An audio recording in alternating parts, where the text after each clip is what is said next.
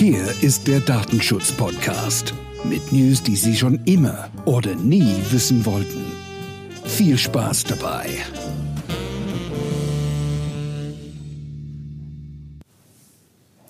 So, der Datenschutz-Podcast ist wieder da. Ähm, Bettina Sandrock, mein Name, wer es noch nicht weiß, äh, der Alarmstufe Red GmbH. Und ich komme mal wieder mit so einem spannenden Thema um die Ecke. Und zwar geht's äh, jetzt um das neue Hinweisgeberschutzgesetz. Es ist nun endlich gelandet, nachdem es dann auch eine Schleife über den Bundesrat gedreht hat. Man hat da noch über die Anonymität äh, diskutiert. Aber es hilft ja nichts, das Ding ist jetzt nun da und ähm, Unternehmen haben das zu berücksichtigen. Der Hintergrund äh, dieses Themas, es kommt von der EU und zwar wird da als Whistleblower-Richtlinie auch bezeichnet. Und die Idee dahinter ähm, ist äh, im Prinzip der Schutz von Menschen, also von hinweisgebenden Personen, die Missstände in Unternehmen aufdecken, dass äh, diejenigen auch nichts zu befürchten haben. Also das ist die Idee ähm, äh, dieses Gesetzes. Nun stellt sich die Frage, wer muss denn eigentlich was machen? Ähm, also ab Juli 23, äh, also ab jetzt, ähm, müssen Unternehmen ab 250 Mitarbeiter eine Meldestelle einrichten und äh, Dezember, so kurz vor Weihnachten als äh, Christmas-Überraschung, sind die Unternehmen ab 50 Mitarbeiter dran. Also diese Unternehmen sind verpflichtet, eine Meldestelle einzurichten.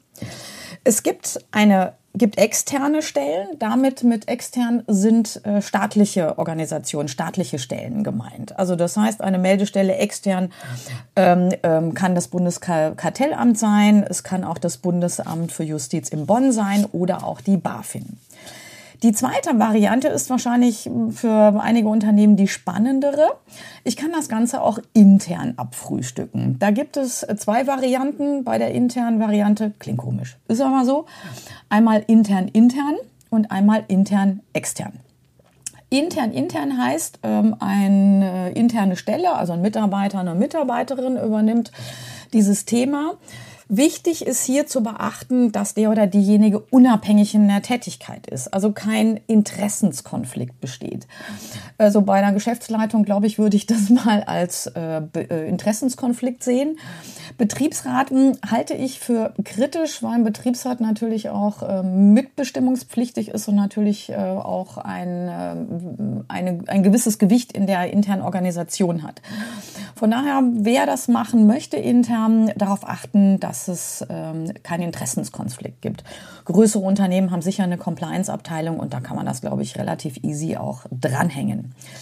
Die zweite Variante ist auch eine spannende, das ist intern schrägstrich extern. Also das heißt, es kann auch eine dritte Stelle mit ins Boot geholt werden. Das können zum Beispiel Datenschutzbeauftragte sein, also sowas wie ich zum Beispiel, oder auch Rechtsanwälte. Also man hat die Qual der Wahl, was man machen möchte als Unternehmen. Aber Vorsicht Falle, die hinweisgebende Person hat letztendlich die Wahl. Auch wenn man eine interne Stelle eingerichtet hat, kann es, äh, hat der Hinweisgeber oder die Hinweisgeberin die Wahl und kann auch extern so ein Bundeskartellamt zum Beispiel anrufen. Also hier die Wahl ist beim Hinweisgeber, intern, extern, je nachdem, welche Karte man ziehen kann. Daher ist es wichtig, als Unternehmen erstmal die Mitarbeiter zu informieren. Ähm, was soll das Ganze? Ähm, Hinweisgeberschutzgesetz, was ist das Ziel, was ist die Idee und natürlich auch über eine interne Stelle, ähm, die man eingerichtet hat. Jetzt kann man sagen, hm, äh, ich mache es mir jetzt relativ einfach intern. Ich baue mir jetzt hier eine neue E-Mail-Adresse und dann ist das Thema eigentlich durch. Ähm, ja, eine E-Mail-Adresse hilft schon mal, ähm, ist aber nur die halbe Miete. Also diejenigen Damen und Herren, die Meldestelle sind und diese Hinweise entgegennehmen, müssen zum einen die Fachkunde haben. Also schon mal dieses Gesetz kennen, das Hinweisgeberschutzgesetz. Ein gewisser juristischer Hintergrund oder juristisches Verständnis hilft an der Stelle schon mal. Aber das ist sozusagen die einzige Regel. Äh, man muss auch wissen, was in diesem Gesetz steht und natürlich der Interessenskonflikt sollte ausgeschlossen sein. Also dass die Damen und Herren der Meldestelle unabhängig sind in ähm, der Tätigkeit. So, wenn jetzt so ein Hinweis äh, reinflattert, was muss ich tun? Also ich muss ähm, erstmal prüfen, ob es einen beruflichen Kontext, einen beruflichen Zusammenhang hat. Also so Beschwerden über schlechten Service oder so, die fallen jetzt nicht unter das Gesetz. Also das ist das Erste. Man muss prüfen, ob es einen beruflichen Kontext hat. Dann im zweiten Schritt muss ich prüfen, ob das, ähm, ob der Anwendungsbereich des Gesetzes überhaupt erfüllt ist. Äh, da gibt's den Paragraph 2. Der ist auch ganz schön lang, also ich wünsche viel Spaß beim Lesen. Und nur wenn einer dieser Punkte zutrifft, dann ist äh, das Gesetz einschlägig und der Schutz der hinweisgebenden Person auch gewährleistet.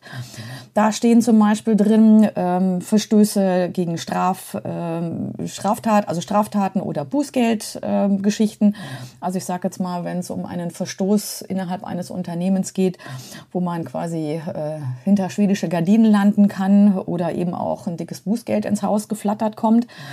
Aber dann gibt es auch noch so Themen wie Geldwäsche, Produktsicherheit, äh, Umweltthemen, Schutz Privatsphäre und Vertraulichkeit auch immer gern gezogen.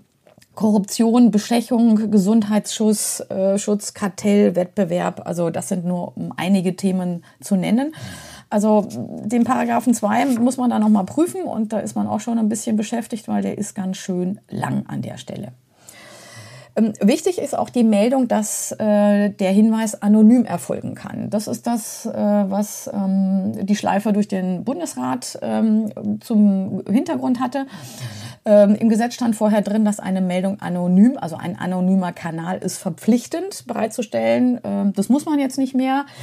Äh, kann aber sein, also ich, meine persönliche Meinung dazu ist, äh, sollte man auf jeden Fall einrichten.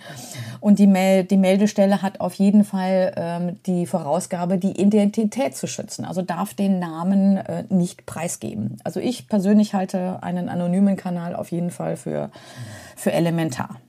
Der Kontakt kann telefonisch, per E-Mail, äh, Post, auch persönlich erfolgen. Also alle drei, alle äh, Kanäle sind zur Verfügung zu stellen und auch hier der oder die Hinweisgeberin hat auch hier die Wahl.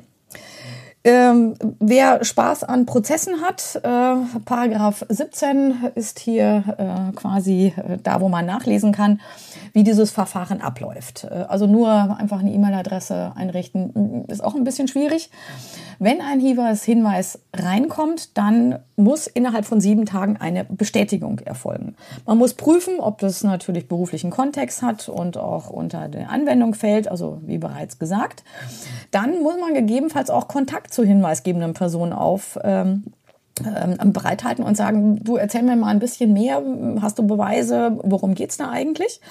Und die Meldestelle muss auch dann prüfen, ob die Meldung äh, stichhaltig ist, also ob da überhaupt was dran ist oder ob das nicht einfach mal so quasi mal so, ich habe jetzt gerade mal Spaß an der Meldung ähm, ist. Also das muss auch geprüft werden. Und wenn jetzt die Meldestelle sagt, nee, das ist nicht stichhaltig, dann kann man eben auch äh, dieses Verfahren abschließen und sagen, nee, Mangel an Beweisen ähm, gilt nicht. Dann sind aber auch gegebenenfalls Folgemaßnahmen zu treffen. Also gegebenenfalls muss ich auch vielleicht noch mal einen juristischen Kollegen oder eine Kollegin für ein Thema heranziehen, zum Beispiel, wenn äh, es ums Thema Umwelt äh, geht, äh, dass ich mir die Experten hole, du gibt's hier überhaupt äh, einen rechtlichen Konflikt oder wie siehst du das? Also das heißt Rechtsberatung, eventuell muss ich interne Untersuchungen äh, anleiern. Ich kann natürlich auch die Geschäftsleitung oder die Organisationseinheit informieren und sagen, du pass mal auf, ich habe hier eine Info bekommen, da passt was, irgendwas nicht. Ich kann natürlich auch als Meldestelle an äh, externe Behörden weiterleiten zur Prüfung. Deutscher Bürokratius will auch leben, also ich muss das Ganze auch noch äh, dokumentieren. Ähm, das kann man natürlich auch sehr elegant über Softwareprodukte, die gibt es auch schon auf dem Markt, machen. Äh, muss man aber nicht, man kann auch erstmal vielleicht mit einem Zettel und einem Bleistift anfallen. Also auch hier, jede Meldestelle kann das selber entscheiden, ähm, wie sie es macht und natürlich auch, was für sie dann ähm, sinnvoll ist. Wie bei jedem Gesetz äh, winken auch hier wieder wunderbare Bußgelder. Ähm, da gibt's dann schon mal, äh, sagen wir mal, einen blauen Brief. Da könnten schon mal 20.000 bis äh, 50.000 Euro winken. Also bei Nichtbeachtung, auch hier wird's ein bisschen kritisch. Da klingelt dann schon mal die Kasse. Also es gibt wieder mal ein bisschen was zu tun. Ähm, und äh, ja, wer Fragen hat, darf sich gerne an mich melden, melden äh, wenden. Alarmstufe Red GmbH. Ja, ich habe mich auch dazu entschlossen, ähm, als Meldestelle zu fungieren. Also wer noch was wissen will oder sonst irgendwas mal, der darf mir gerne eine E-Mail schreiben. Ja, das war jetzt mal kurz Infos äh, kurz über das neue Gesetz und äh, ja, dann würde ich mal sagen, viel Spaß und bis demnächst. Das war es mal wieder. Stay tuned for the next time mit der Datenschutz Bye.